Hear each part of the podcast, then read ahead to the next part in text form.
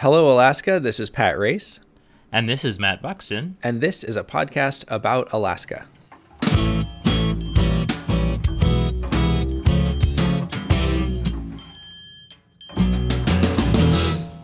And today we are going to talk about ping pong. Oh, I am so so over this, but if we can put a button in this issue Yeah. and move on, I would be so happy. So here we are, we're moving on. This is kind of a ridiculous thing, and probably one of those. This is like this falls into that category of things that I don't think anyone should be really talking about, but also everyone should be talking about. Um, and so I'm, I'm kind of at, at war with myself over this. I'm annoyed that we're talking about it already. Um, but Me here, too. But, but I mean- here we are. So I think if we could put a button in it, that would be great because I am also of the camp that this is like not the biggest deal in the world, but also I think I've written about it like every single day and it's dominated. It's been like the I've had the most like phone calls and text messages from like legislators and staffers of like all sessions. So Yeah. so okay, what So- what is this? What happened? Give me in in in the most concise terms. Sum it up. So this is, I guess, what has been called uh, ping pong gate.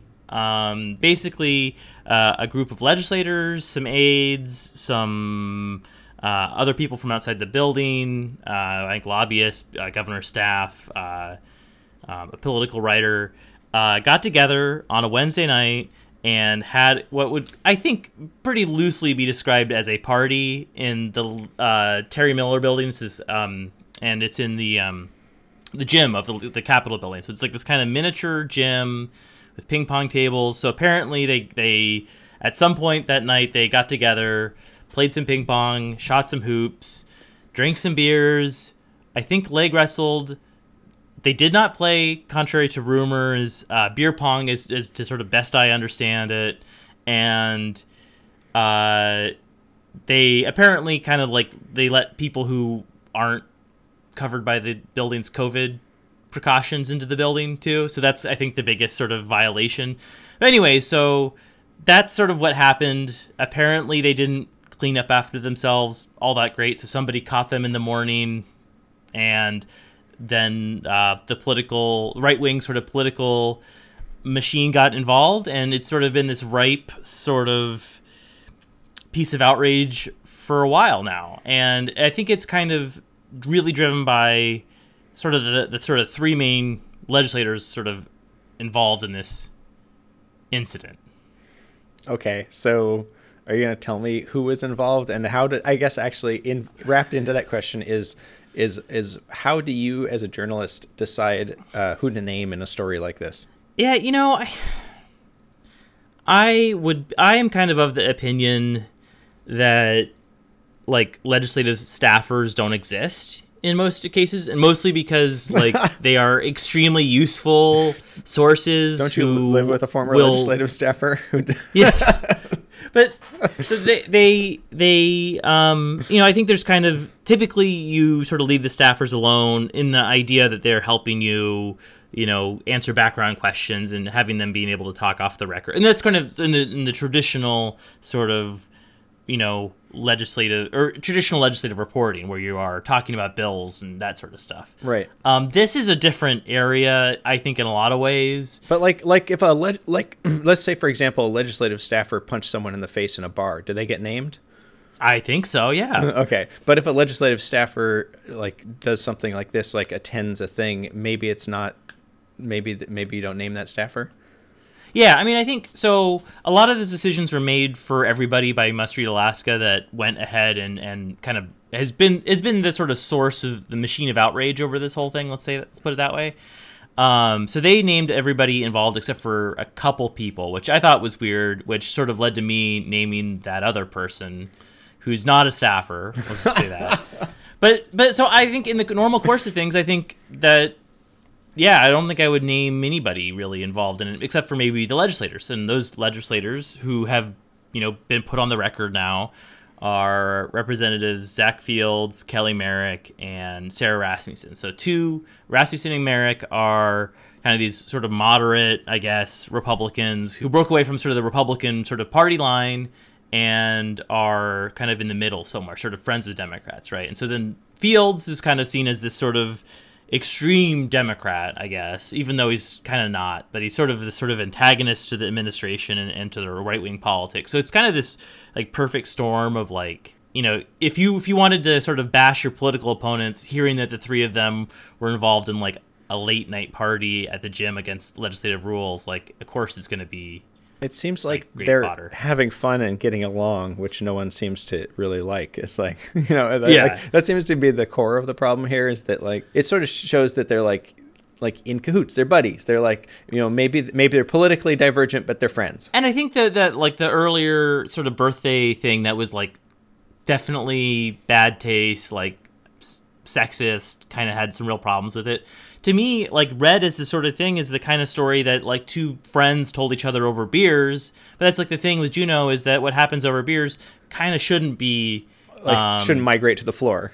Yeah, yeah. right, exactly. I think that's like kind of where the, he crossed the line there. I think it's like a funny thing that like isn't funny when you tell it. Like I could go on like a whole. Okay, yeah, we're on tangent. a tangent here. Let's let's rope it back in. So so tell me about like let's step back to the ping pong thing. Like why why is this important? Like why why did this suck up so much of the oxygen this week? Like we're doing we're trying to like come up with a fiscal plan. This the state is careening over like slow motion over the fiscal cliff. We've got all these problems that we're trying to sort out. The leg- the end of the legislative session is looming. Why is this what everyone's talking about this last week? Well, I think a couple different reasons. First, the other person that well, before we move on from the other person that was named, or there's one other person that was involved in this that I think he's he's already put his name out there. That's Jeff Landfield of the Alaska Landmine. So I think that there's like just sort of a anything that he's involved in is like salacious already, right? and especially when he, you know, it, when he comes out and he says, "Oh, it's no big deal. Everyone's just hanging out." Like I think that is sort of part of it, right? But I think like one element of it, and there's I think there's sort of several reasons why it's kind of interesting. And I think the first is that a lot of people are kind of acting like legislators and people in Juneau or people uh, in session like never party or never like go out and drink, and it's like the exact opposite. It's like the most sort of wild thing, and I think kind of having that's the most wild. That's sort of a rude thing to say about Juneau, but I think that there's kind of like uh, for sort of like these people work incredibly long hours, most of them, and I think that like the fact that there's drinking going on, that there's like untoward things happening in in session is like shouldn't be a surprise to anybody, but for some reason I think it is like kind of making it's just sort of so unseemly that I think it's sort of hard to look away from. Right. There's this like professional patina that that is hard to square with the reality of human beings being in the same small city as each other. And I think too, and I think too that there's sort of a, um, I think people sort of faith in the system is sort of at a low, right? And I think people are kind of looking for reasons to to hate on the legislature at any point because, right, they like they do have these sort of big issues that they aren't really you know answered in, in real neat ways. But it but the fact that they're drinking or having hanging out or whatever is like that's not the reason stuff's not getting done right, right. that is like that is uh, that is like directly opposite to the reason that they're getting stuff done. Like this i would argue that the friendliness between um, Representatives Merricks and Rasmussen, and you know, and, and the Democrats, or any kind of sort of friendship that happens across those lines, is like a very good thing that we want to happen. Because that, like, you see, kind of the people who are most dug in uh, politically are like the least effective, right? And the other thing I think is really important in this context is just like how polarized I think some of the session is right now. I think that these being able to have these sort of relationships sort of cross political lines is really important because it, I think going into Juneau, it's really easy to fall into the sort of the ruts of campaigning, right, or of like political talk radio, right, where we kind of all sort of view ourselves in these like opposite camps and it's sort of this zero sum game where let's like farthest from the truth possible. With all that in mind, I think it's really important to like look at how the Republican minority in the House is approaching this. And this is, I think, a really important quote from uh, Representative Kevin McCabe. He said this at a uh, Valley um, town hall. This is reported on by the Mat-Su Frontiersman. Specifically, here he's like talking about. Um, I would I put in uh, sneer quotes uh, election integrity and talking about you know restoring the trust in the elections that they've you know demolished and all that sort of stuff. And mm-hmm. So, anyways, and so all 18 of us in the minority agree with that as well, and we will do whatever we can to be obstructionists. But in the minority in the House, that's virtually all we can do is be obstructionists. We can put in amendments, we can waste our time, we can stand up and say exactly what you said, what I just said, and we all support election integrity. So, is this um, is is the like the long tail of ping pong rage uh, an extension of that? Uh, you know, like obstruction, or is it just? I think so. Yeah. I mean, so what we've had so far is, you know, so there's been several days of, you know, kind of press about this in from Must Read Alaska, right? And so I think it, it also, I, I think, does speak to like the power at which some of these like outrage machines can kind of like capture our attention, right? Because I think this wouldn't be the same story if not for all these articles that have come out that have kind Well, of been yeah. sort of salacious. They've used the word like threesome in the headlines, right? Uh, so I think it's a I think a lot of I think it's a reminder that a lot of people read that stuff against their sort of better judgment, and so it's maybe a lesson on that end too. It's- fun gossip, right? I mean, like, it, like Yeah. I want to know who went to the party and who was like seeing who Yeah. and what's you know like. I mean, the legislature's always been like that. If like I, I think I come from a, a similar perspective as you. Is like where I you know I grew up in Juneau, and you see this stuff spill outside of the building. You see people, you know, like I was in my twenties and I'd see people out at the bars and three in the morning. I'd be like, oh man, that guy's like that guy's making our laws and he is fucked up, you know, and like Yeah. there's you know, but y- that's just kind of like what people do after hours is what people do after hours, and I think that the with this ping pong thing, the the um you know the main problem with it is where it happened, not what happened, Yeah. right? It's like Right. it's it's it's that they did this in a, a state building uh, in violation of you know the pandemic protocols and um, you know everyone's kind of like exhausted and tired of not seeing each other and it was probably a little bit of a a pushback against that. It was a space where everyone could kind of gather and it sounds like i mean i wasn't i, I wasn't there. I don't know what happened but but it sounds like it it um you know it could have easily just been one of those things where like a couple of people start playing ping pong and then a couple more people show up and then all of a sudden it's like happening and then Yeah, I mean, I then someone else shows up with some salsa I mean, I think that that is basically my that's sort of my read of it too. Actually, I mean, I think that more people showed up. Some people brought beer, uh, but you know, I think the one of the people I talked to that was there, you know, described it as like too lame to be a party. You know, like too lame to really be. And I, you know, I, it kind of looks like you know those old youth group lock-ins, right, where everybody would pile into a gym all night and.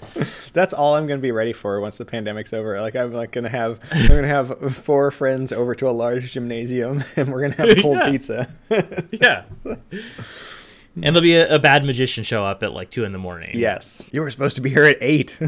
yeah and so i think some of this stuff is you know i think i think going back to the sort of question about you know aren't there bigger issues to solve this session? And the answer is like yes. I would really like to have a durable long range fiscal plan for the state. But i think the what we're running into is sort of the political reality that like we're just not we just there's not just not the support for it right? Yeah. I, I think there's the support among legislators but right now you have a governor who has essentially promised to veto anything that he does and there's certainly not the votes to override him on anything. So i think there's sort of a question of like what is doable this session and, and what is realistic So are we- within the the kind of the political pieces we have. Yeah, so we're so we're kind of like in the futility stages of this legislative session where people are just kind of here passing the time until it's over because there's not really any way to get a meaningful fiscal plan out the door because the governor has the legislature pinned in.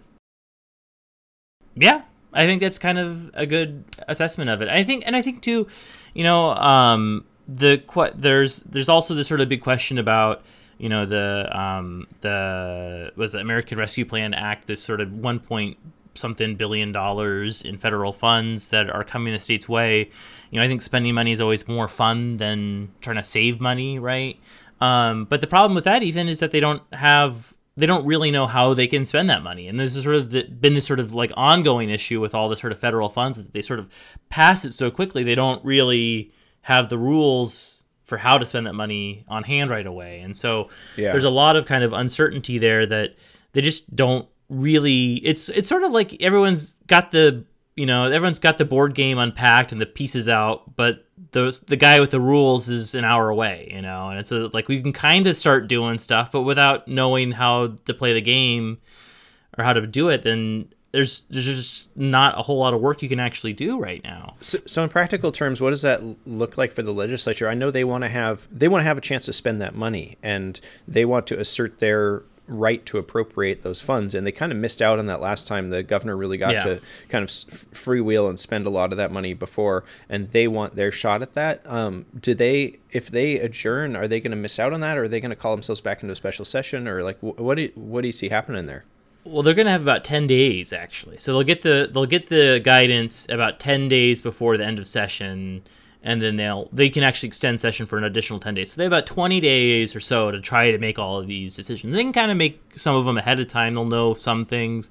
But also there's just kind of the like the actual legal mechanics of how you can prevent the governor from spending some of this money. Because the state again has a very powerful governor who can kind of spend a lot of money without a whole lot of legislative oversight in some certain kind of with some certain maneuvers. And so there's a lot of those kind of questions that are really unanswered right now.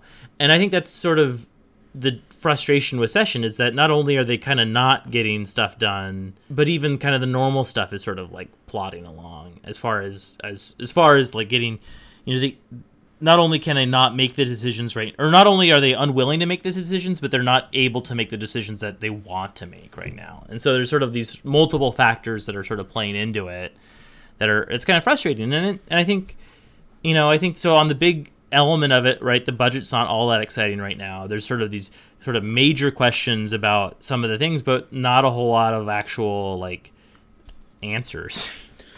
All right, so today is day 83 of a 90 day session, which is actually a 121 day session, which can actually be extended by 10 more days. Uh, what what is left to be done? What will be done? Um, are is it just ping pong from here on out, or are we gonna have, yeah. uh, um, or or is there anything that like we should really keep our eye on? You know, I think uh, the the other the big sort of non budgetary thing that has got a lot of people people's attention this year is, of course, the election bills. Right, this is a big part of national attention. You know, I think there's a lot of uh, people who are concerned, I guess, about election integrity. You know, election integrity issues that they've lied to create. I think. Um, Yes, the circular concern. I am familiar with it. yes, and so I think there's. I think it's fair to be really concerned about a lot of these issues. I think that is almost it's a zero chance that any of this is going to get done this year or next year. I think the big difference between Alaska and everywhere else is that Alaska has a bipartisan legislature right now. One chamber it's Republican, one that's bipartisan. So I just think that um, their ability to ram any of these things through is extremely limited or, or kind of really cut off. So, um, you know, we're still waiting on the rewrite of Senator Mike Shower's uh, Senate Bill 39. This is sort of the main uh, the main sort of piece of heartache I think for everybody. Um, but yeah, so I think there's like there's not you know as as there's sort of not a lot of air for the budget, even though there's not a lot of budget to be you know be talking about. There's just not a lot of like legislative momentum behind a whole lot of things. So you know they're they're sort of around the edges issues. You know, COVID's going to be still a big thing. They're still trying to decide exactly what they're going to do with that. Uh, I wouldn't be surprised. Um, I'm just kind of you know I'm just rattling off things right now, but I wouldn't be surprised if we see a fight over, you know, trying to legislate against vaccine passports. You know, I could see that being an issue. You know, I think there's some dumb stuff that can come through, but I think for the most part, it's going to be pretty limited this year. I guess on another on another note, um, I'm kind of curious what's happening with the Anchorage elections. I'm not really keeping a really close eye on it. I try to not get sucked too much into Anchorage politics, but it's hard to avoid the impact of Anchorage politics on the rest of the state. Um, you know, Anchorage is kind of this hub city for all for all of Alaska, and um, you know, a lot of important things happen there, and so the shape of that government impacts all of us. You know, I think we saw that during the I think we saw that during the pandemic. They made Anchorage made some big decisions about mask mandates and about um, closures, business closures that directly impacted the the um, the curve of COVID in Alaska, um, and and that probably wouldn't have happened under a different government there. Um, you know, what's I, so I'm so I guess I am kind of curious what's going on up there. So, um, let me pull up the latest results.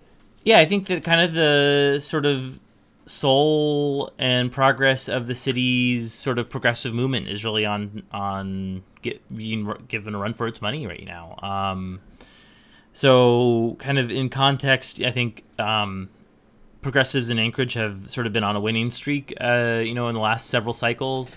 You kind of saw this both um, in the mayoral and assembly races, as well as sort of the legislative races. Um, you know, they switched two uh, seats from Republican to Independent or Democrat this last election in the legislature. Um, but so now you have like a really strong, I think, kind of swing back right now that is sort of straight from the Facebook comment sections of some of these like pretty far extreme groups.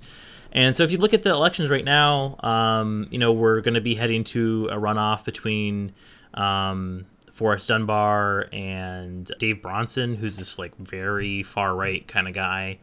Um, that will be on May 11. I think the thing that I'm really keeping an eye on right now as they count votes is going to be um, the seat of the school board races. There you have um, this woman named Judy Eledge, who's a sort of Republican booster for a long time, um, who has a very long history of extremely bigoted, racist, homophobic, transphobic, anything you can imagine sort of Facebook posts. She's uh, about one point down right now in her race. So, um, you know, I think a lot of these sort of races is sort of, and kind of see it in a lot of areas where it's sort of like this really can be like a real pendulum swing between political movements.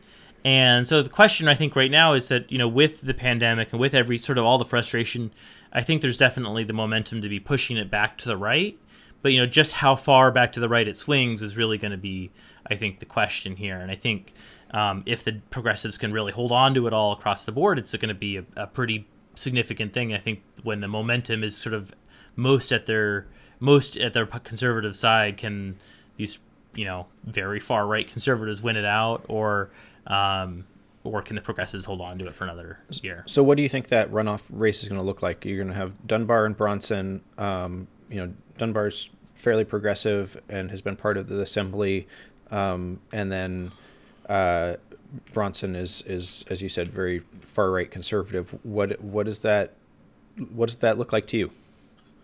I think it's a, it's going to be interesting, I guess. Um, the question, you know, I think I wrote about it somewhere, but um, you know, I think if it was a more sort of traditional, what we think of as sort of a traditional conservative candidate, you know, the I'm for business and small whatever, you know, I think it would be a very easy race for that that candidate. But this guy is very far right. When you right? say that, like what does that guy, mean? Like, give me some examples. He's involved in a lot of the um, you know, he was kind of one of the guys who was early involved in, um, you know, outlawing gay marriage in Alaska, and oh. he was involved in that. He sort of, kind of, kind of made his debut in the political scene as sort of, as as I understand, kind of back then, um, very so kind of conservative Christian right. He's sort of been any time there's sort of these sort of transphobic or um, anti-LGBT issues, he's kind of there. Yeah. So he's so that's that's kind of where my biggest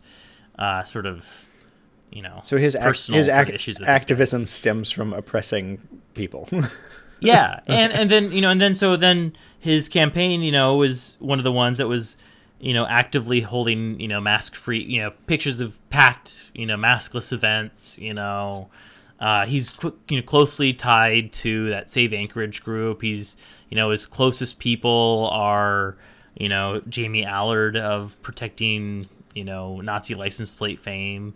I think, you know, the big concern I think for a lot of this is sort of, you know, like what's at stake in this election and it's kind of it's not necessarily just who sits in the mayor's office, but what, you know, sort of administrative positions they get to fill, right? You know, how does, you know, the city government operate for the next 3 years because he gets to pick a city manager, he gets to pick all these sort of positions that, you know, dictate how parks run, how the police department gets done, you know, all this sort of stuff that kind of trickles down there, and it's it's almost like you know having him come from this angle is kind of you know worrying to a lot of people who've felt like a lot or Anchorage has made like a lot of like you know some you know not a lot is sort of maybe generous but made some progress on some of these like pretty serious issues with, with homelessness with sort of equality and that sort of stuff right and there's a there's a huge looming homeless problem of like you know what happens after a lot of this covid money runs out what does Right. homelessness look like and so the, we're, we're talking about two very different approaches to that problem um, I mean, this guy, yeah, and this guy, like, his idea is, you know, basically criminalize homelessness and then ship them somewhere else. So, like, that's like kind of where this guy's coming from. And so, and I think too, I think like we think of, are we talking about You know, in-state? it- like is he going to ship it out to like ship I, the I homeless don't problem really know out- what his out- idea is, but you know, Oh boy. Um, yeah. Anyways, so so have you just kind of like done the math of like, okay, these people voted somewhat progressive, these people voted somewhat conservative. Like, wh- is it a pretty even split? So it, I think what the progressives have, I think, a point over the Republicans right now. What was really interesting is that uh, Bill Falsey, the sort of former city manager, um, also got in the race. He did. He actually finished. He's finishing third right now. He did quite well. He got 13 percent of the vote. And so the question is, you know, is you know, does Falsey and Martinez voters do they go to Dunbar to sort of the moderate voter, moderate conservatives f- that voted for Bill Evans, about 10% of them, do they vote for the extreme right Bronson or do they vote for For- Forrest or do they not vote at all? And I think that the not voting at all could be like a pretty high number this time around if given the chance. I mean, I've heard, I think that the conservative sides are much more far, much, they're, they're in actual policy, they're much further apart. I would say that on the progressive side of the ticket, they're pretty close in policy, but like almost like politically much further apart because as I've kind of been learning, like the Anchorage sort of progressive scene is this sort of like odd kind of infighting sort of bunch who sort of let like the recent years of like success sort of get to their heads a little bit you don't get any credit from last election, right? Every election's like a new election to lose is, is sort of the way I look at it. And I think that you look at a lot of these races and I think that, you know, the the level of like quality of uh, campaign staff, all these sort of things like just isn't maintained between election to election. And so you can see like precipitous fall offs. You can see it in um, Fairbanks, for example, where they had like a years and years of like progressive success and then everybody moved to Anchorage, and they all lost like the next year. And it's just sort of like this sort of knowledge and ability to campaign is just like kind of not really. I think they just sort of assume that they want, you know, Anchorage is turning blue. We we we see everybody in the national media talking about how Anchorage is going to be this blue, you know, bastion turn Alaska Democrat, right? And Did you see the one know, where I- this guy was talking about how it's going to spill out into all the areas around Anchorage?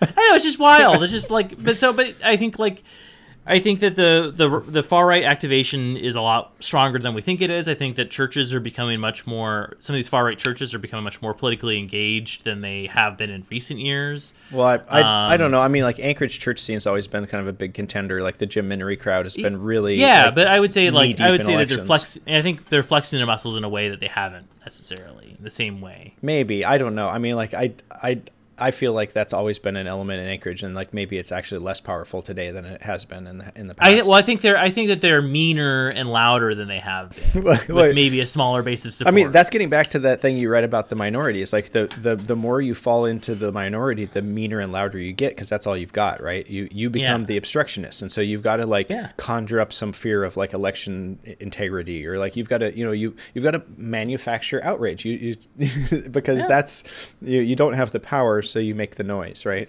Yeah. Well, you know, you look at you look at um, you know, so the the whole anger over the um over the over Delta and, and Coke and all these other companies that are talking out about the Georgia voting law, right? Um, you know, I think that like they're talking about you know penalizing these companies. We should you know Dunleavy got involved too. We should cancel the L- MLB, right? Yeah. Oh my God. Um, that's amazing. What did Dunleavy I say think- about Major League Baseball? He said that yeah we, we should look into their antitrust protections or something like that. Yeah. which is, I mean, which is like from a like open for business conservative is so goofy to like. Yeah. you know, like I I love so- all business unless it doesn't love me.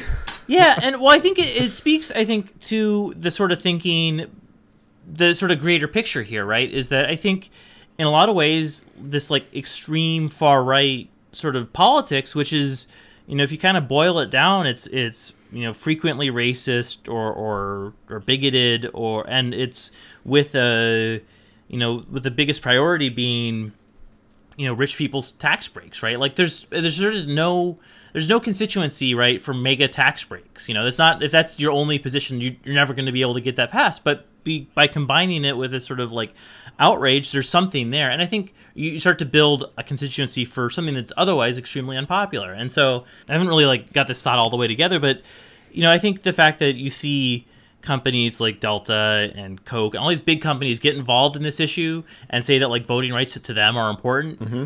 is I think it says a lot in that they know where people are going, right? Like they're not going to do anything that's bad for business Right. because they have to rely on people buying their stuff. They can't they can't you know Coke and Delta can't gerrymander uh, the consumer market into buying their stuff. They got to convince them to buy their stuff. Whereas these like Republicans have sort of found a way through gerrymandering, through these sort of like scare tactics, to basically like continue to buy themselves time as the politics and the demographics and all this sort of stuff is shifting out of their favor.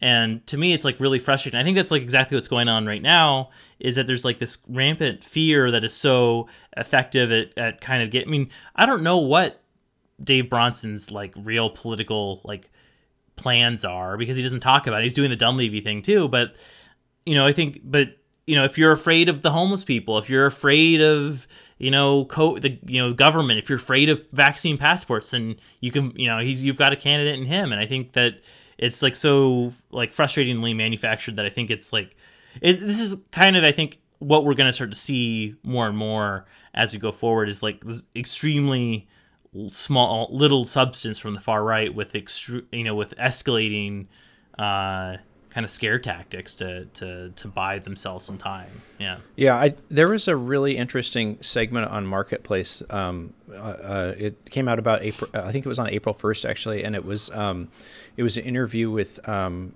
two black executives, um, the CEO of Merck and the CEO of American, uh, former CEO of American Express, and the, their efforts. Um, to basically push back against these kind of um, election laws that disenfranchise voters, and um, it was really interesting to me to see, um, you know, that you know we've created a, a system where now um, people of color are emerging as leaders of these businesses, and that's having an impact. And those businesses are serving people of color. You know, like as we slowly start to weed out some of the separatism and racism in in in our economic system and in our you know in our corporate culture um, you know and it's not it's not solved it's not fixed but you see people in positions of leadership and that's a start. And like now those people in positions of leadership are using that power to to leverage more opportunity for other people. Like that's it's a very slow and probably unsatisfying for many people. Like it, it's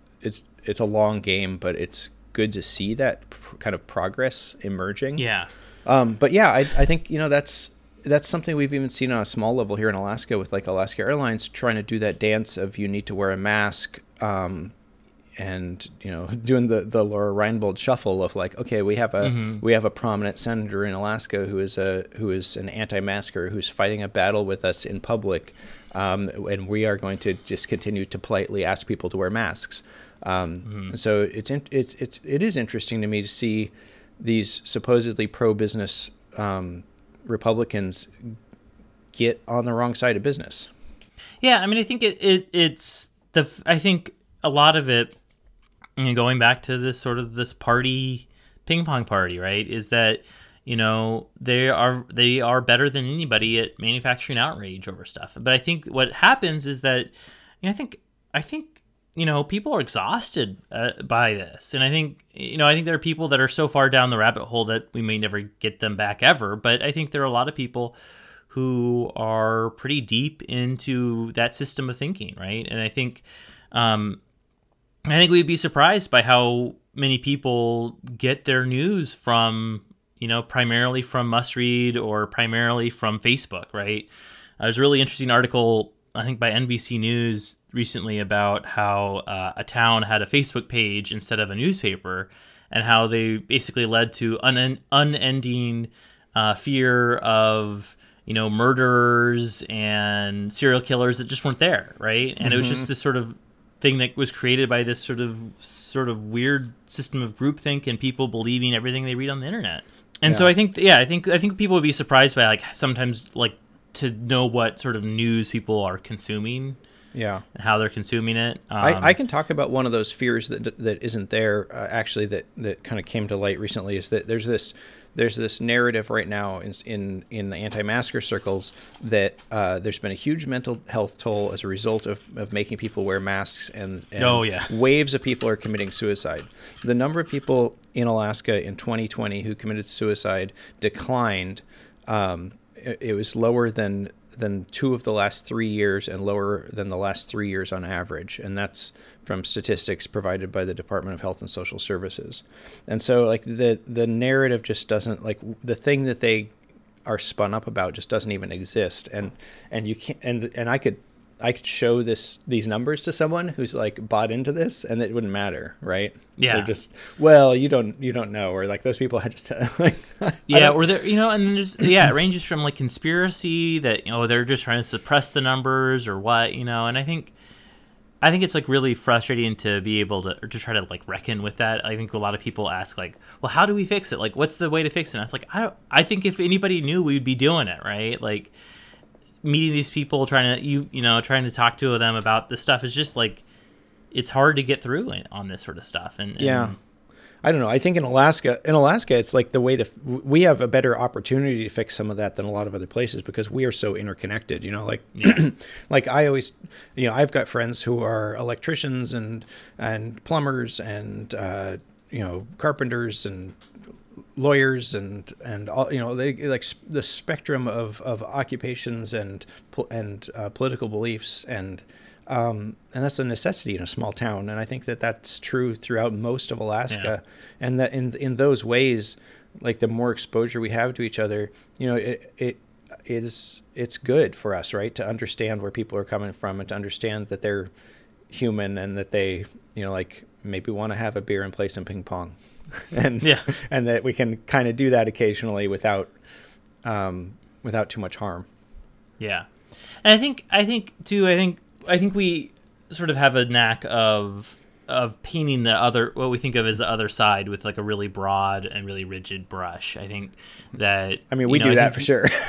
we, we do that for sure. But like you know, they, they talk about you know people who are are supportive of masking policies, as sort of the sort of health policies, as if we like it, right? As if we love this sort of idea, and as if we are just trying to ruin everyone else's fun. It's like if you listen to anybody who's been doing any of this, it's like exhausting. Like everybody hates wearing a mask. Everybody like the idea that we, some of us could get together and have you know salsa and and and beer and play basketball in a gym for a night like sounds awesome with like a small group of friends that would be great so we talked a little bit about the Anchorage elections, and I do want to kind of wrap wrap this episode up sooner rather than later. But I'm Yeah. curious um, what you think about uh, the. Uh, the Senate election, like uh, the the new candidate has emerged, and surprise, it is Kelly Tshibaka, who is the former commissioner of, of administration here in Alaska. Um, so uh, we we we as a state paid eighty one thousand dollars to fly her and her family here, uh, and she quit partway through, and now is going to represent us in the Senate. What do you think about that? uh you know it i think this is one of those ones where i think people need to take this race really really seriously because i think to you and i and to a lot of people who are paying attention to this stuff like there's so many things that seem extraordinarily disqualifying about her uh, you know the way she ran the department of administration the roads regulations the sole source contracts the the moving fees that are really questionable all this like political and sort of religious sort of connections I don't know how much that really matters in, in some extent because you know how how salient can you really make an attack on someone that where, where you have to first explain procurement law you know in Alaska? Like procurement law is this and this she she broke it. She didn't follow procure and so it's like I think that in the sort of emerging world of like disinformation and like you know millions of dollars of political advertising I just I wouldn't count on being able to say like she broke procurement law in several areas being like the thing that is a nail in, in her campaign's coffin right? And so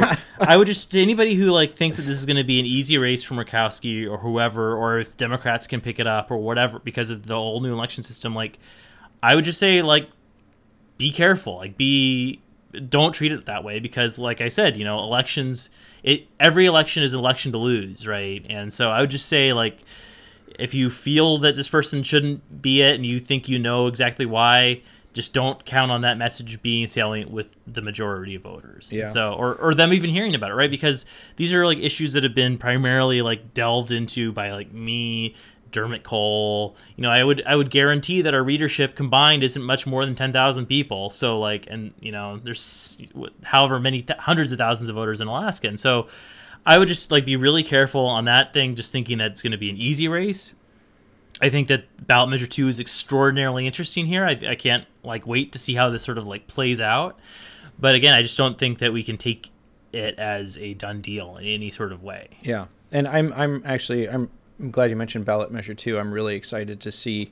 You know, we have a top four primary now, and so I'm really excited to see how that shakes out. I I really want to see other serious candidates. You know, instead of having yeah. the the typical kind of also rans, I'd love to see. Um, I'd love to see Democrats come up with a real candidate, you know, to, to run in this race. And mm-hmm. I think there's been, you know, years of just kind of throwing people at the wall that are kind of sacrificial, you know, or or yeah. or even not having a candidate and sort of ceding that ground to someone who's more of a moderate Republican, right? So, right. Um, with with all of that off the table, I think that it's the responsibility and the duty of progressives in Alaska to actually find someone to run for that seat who's going to be able to speak to their issues. Um, and it, like, will they do that? I don't know. Like, I really like. I, I feel like I've I feel like I've grown more progressive in in the last several years, and I feel like um, it's really scattered and disorganized, and um, it's hard to tell who's making decisions about what, or, or you know, and, yeah. And so I don't, I don't know what's, you know, I don't know, I don't know that there's going to be someone to emerge, or if it's just going to be kind of a a random selection of, of folks that sort of like throw their name in the hat. You know, Al Gross, bear doctor. I mean, that's that's that's a possibility. I could see Al, Al Gross running for that no, seat again. I, I think, um, but but he's um, not a he's not a you know he's not a traditional progressive. He's the no. he's the independent candidate that ran as a middle of the road candidate. He didn't he he wasn't supportive of of uh, you know progressive issues like Medicare for all and um, no he, would be another Joe Manchin right now, wouldn't he? Yeah, he would be another yeah. Joe Manchin. So what do you you know what do you what do you do on on that side of the street for for Alaska, I'd love to see people run someone that's you know I don't want to see I want to see someone that's not Mark Begich, not Al Gross. I want to see someone that's an actual like real Democrat. I'd love yeah. to see that for like the first time in my life, right? yeah, I don't. Yeah, I think I think you know I, I honestly too I think that would be an interesting question, right? I think that you know just as you know there are more and more progressive people, I think there are a lot of people who truly are in the middle of the road who don't feel like they're particularly well represented by either side. And um, and I think having some nuance where I think what my hope would be too is that this would allow some room for like policy discussions or some you know actual kind of meaty discussions about those sort of issues where you say you know how are they on fiscal policy? How are they on healthcare policy? And like and and that and actually having some choices right? Because it, yeah if you like if the race is between Murkowski and Kelly Tshibaka, like that's not much of a choice, right? Like I kind of think that's sort of why I, wrote a piece about why the Anchorage election is really boring because there isn't really much of a choice. Like you either going to get Forrest Dunbar, who's like kind of a whatever progressive, right? He's just sort of the latest sort of in that mold, or you get this extremely far right, like social bigot, you know, who's who's just like completely abhorrent in a lot of ways. And so it's like not there's not a there's not a decision there to me at least. Like either either you know how you're going to vote because there's not there's a huge gulf of difference between them. But if you have a ballot right where you have Murkowski, you have a, a moderate sort of independent, you have a really far left progressive, and you have really extreme right Kelly Tshibaka, like I'm not going to vote for Tshibaka, but of the other three, I might actually spit, sit, sit, sit down and how do I rank them one to three? Like that's an interesting thought. You know, like how do you sort of like Yeah. do that? Because I think like the more and more the I think the Anchorage election for me really encapsulates like why like first past the post, you know, winner take all is like of just this really reductive doesn't have a lot of room for nuance in that system right? Because you got to vote against the guy you don't you got to vote for who you think is most likely to win right, Right.